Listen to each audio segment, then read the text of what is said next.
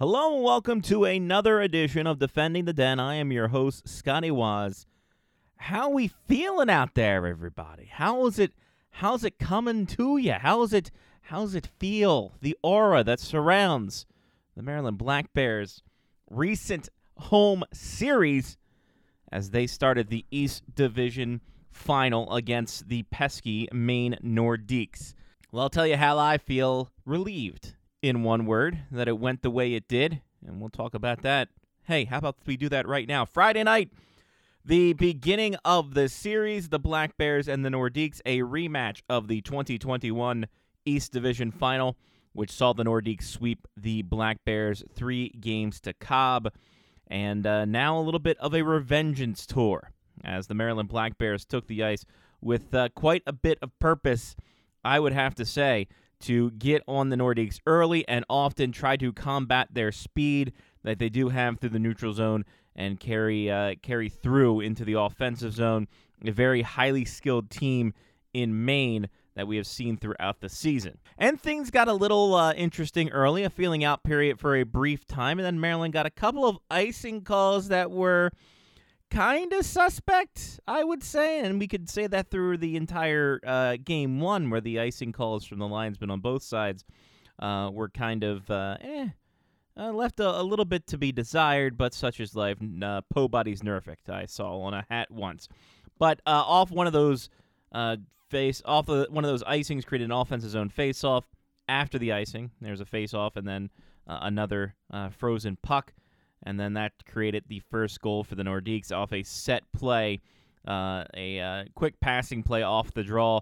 Uh, Nick Bernardo with the first goal, his first of the playoff, and that puts Maine in the driver's seat to start off with. And uh, Maine did a very good job of limiting the chances for the Black Bears as uh, they were trying to make sure that the Black Bears didn't get any kind of roll going in that first period, and that uh, held him a little bit off the end.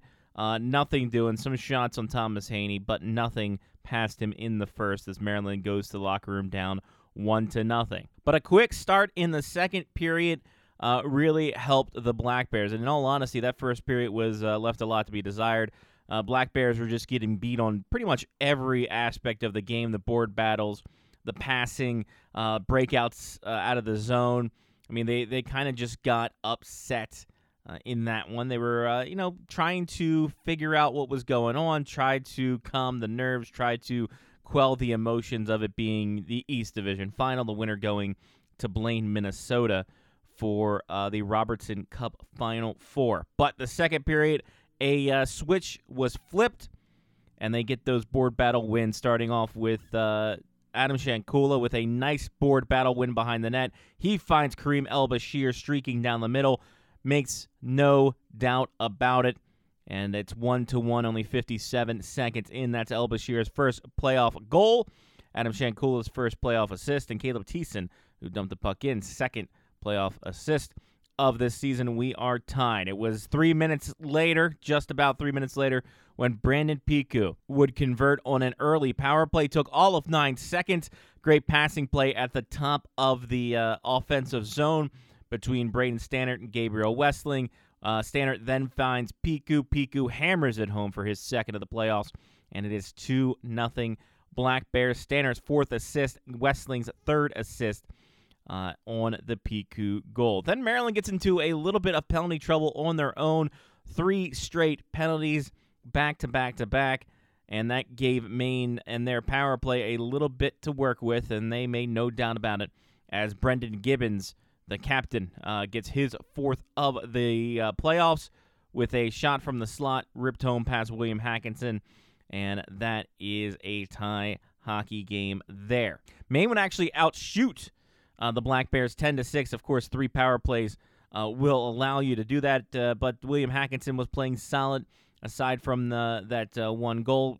Kind of uh, weathered the onslaught, kept the Black Bears in this one as they go into the intermission, tied up at two. But that third period, they got themselves a nice quick start yet again and again. It worked out with uh, the board battles being won and started with uh, Trey Scott putting the puck in, Braden Stannard with the retrieval, and Dimitri Keeber right down the slot. No one touched him. No one even saw him there. And he puts it home for his second of the playoffs, 33 seconds into the third. Stannard's fifth assist, Trey Scott's fourth assist, and the Black Bears are up three to two. They would hold Maine uh, to only six shots in the period. They were doing a great job clogging up the neutral zone where the Black Bears and really frustrating the the defenders for the Nordiques. The forecheck was on the Nordiques puck carriers and their outlet passes, really not giving them many options, and that led to the fourth goal just past the halfway point as Gunnar Van Dam anticipates a breakout pass, steps up, picks it off from the top of the circles, rips one home for his second, all alone. And the Black Bears up four to two. Rally Great Granny is probably loving that. And then uh, Black Bears fans were loving it too, as Hackinson and the defense did the rest. And four to two, the final. Black Bears take this one. A huge, huge win for them to get the first uh, win of this final series of the East Division. Hackinson with 20 saves in the victory. You move on to game two, and of course, this would be one of the tougher games uh, probably the Black Bears would have to face. Maine is going to uh, put everything they have at them. According to uh, Matt Pinchevsky, the head coach of the Maine Nordiques, the Black Bears actually didn't win game one. The Nordiques lost it. So I don't, you know, I don't know how the Black Bears felt about that. Uh, but uh, you know, that's got to be a little bit of uh, whiteboard material when you think about that. of course, this was nothing out of tail. This is from the Lewiston Sun Journal. Great work by Nathan Fournier there, working from afar to be able to uh, get those quotes from the Nordiques head coach and circled that into what they had there. So Maine was going to come out firing. They were going to stick to their plan. They were going to make things happen for themselves and try to get some momentum going back up to their home set of the series. Did it work? An early penalty against Maine probably said no, and Gabriel Westling emphatically said no as he takes a uh, a nice little wrister through traffic, gets through everyone, and Thomas Haney for his second of the playoff. Gunnar Van Dam, third assist. Brandon Piku, sixth assist on the power play. Black Bears up one to nothing early. Black Bears got 18 shots in the frame on Thomas Haney, and Haney was stymieing them outside of that power play goal. So solid effort by the Black Bears offense, but nothing to show for it after the Westling goal in the first period. And not to be outdone at the other end, William Hackinson made four crucial saves in the first period out of the nine shots that he saw, uh, stretching side to side, just going post to post, being able to get the glove up, being able to get his body in front of it, even though it looked like he was a little bit out of position. He was able to recover properly to keep it up and keep his sheet clean uh, to start the frame and start the first period and all that fun stuff. Second period, 135 in, Black Bears again. They get another quick goal, and this one a bit of an odd odd duck, as some people would say, as Brandon Piku just in the at the side of the net just throws it at net, and it, I guess it deflected off of Samuel Stitz somehow, some way, and Stitz gets credit for his fourth goal of the playoff. Piku his seventh assist. Black Bears up two to nothing on a very odd bounce, but the bounce bounces going the way of the Black Bears, you love to see it from a Piney Orchard standpoint. And uh, of course, Black Bears getting into it again. Sean Kilcullen getting onto the party as he gets a, a, shot on net from the point, gets through everybody for his second of the playoffs. Black Bears up three to nothing. Kilcullen all alone and Black Bears up three to nothing. Black Bears though would have a little bit of a bounce against them as a little bit of penalty trouble towards the end of the frame really got uh, Maine going, and it ended uh, in one part. While one of the penalties did end uh, right after it, Oliver Jeunesse puts home his second of the playoff on a backdoor play. Bang bang, and Maine three to one, cutting into the Black Bears lead, but. Black Bears would shut the door after that and keep it 3 to 1 going into the second intermission. Black Bears opened the third period on the PK, and they were able to kill that off. And right after they kill that off, hey, look, it's Adam Shankula with a nice little shot. Throws it on net. It bounces off of the uh, blocker of uh, Thomas Haney. He blockers it away right into Shankula, and then it goes into the net for his first of the playoff. You gotta love it.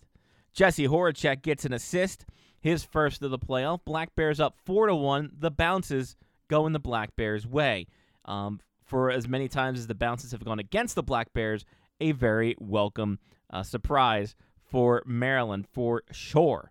A little bit of uh, scrums and uh, some extracurriculars going on between Maine and Maryland uh, towards the middle of the frame. Maine was trying all they could to go ahead and make sure that they they tried to get some momentum going into it, but Hackinson and the defense get in front of, front of shots, blocking shots from the uh, defensive por- uh, portion. Hackinson making some key sta- saves and key stops, knowing when to freeze the puck and slow the momentum down.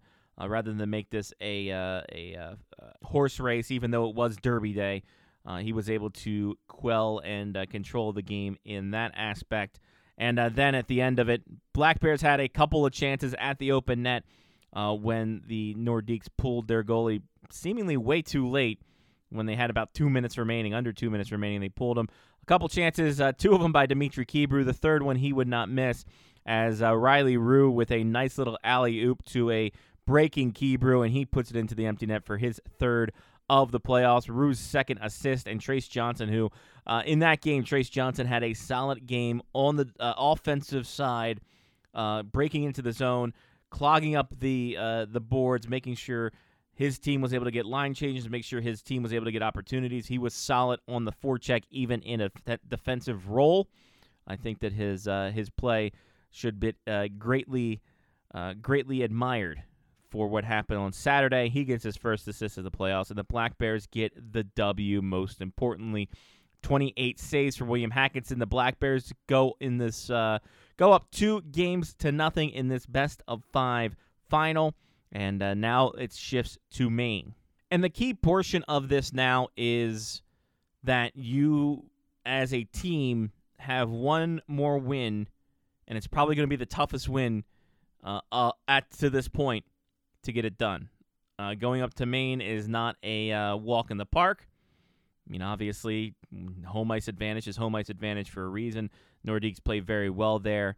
And I think that at this point in time, the Black Bears are going to have to find that extra gear. And they almost have to play this like it's another weekend. I mean, the way that the schedule has been spaced out for these final division final rounds has the ability to give you the idea that okay, this was one series and just play it like the regular season. There's no midweek game. There's no rush for that. You can all, you know, just play it like another regular season weekend from there. So, Black Bears have uh, two attempts in Maine to get it done. Game three on Friday, a 6 p.m. Uh, 6 p.m. Eastern start. And then on Saturday, if necessary, the Black Bears will play Maine at 1.30 p.m. And if necessary, from there, uh, Piney Orchard will be a buzzing on uh, Sunday night, 6 o'clock, I do believe, at Piney Orchard. If not, get there early. Get there. It's Mother's Day. You take your mom out to a hockey game if necessary. Let's hope it doesn't get that way and people can spend time with their moms and revel in the fact that the Black Bears are going to the, the Robertson Cup Final Four. Uh, that's pretty awesome from that. So the key thing for the Black Bears is just maintain the focus. Don't let the two nothing series lead mean anything to you. Make it like you were down 0-2 for Pete's sake. Play with that desperation, play with that drive, play with that hunger that you've had the first five games of the playoffs so far. And to really finish it off, it's going to take a whole team effort. And I think we've seen this from this Maryland Black Bears team that uh, there's a lot of guys who can contribute on this. I think there was 10 guys who had points on Saturday's game. Brandon Piku, the only one with multiple points uh, for this uh, on on Saturday's game. Braden Stannard had multiple points the night before. Just up and down the lineup, everyone has been contributing in a big way. And if it's even if it's not on the score sheet, it's what they're doing off the puck as well. Christian Catalano on the forecheck, trying to get pucks deep.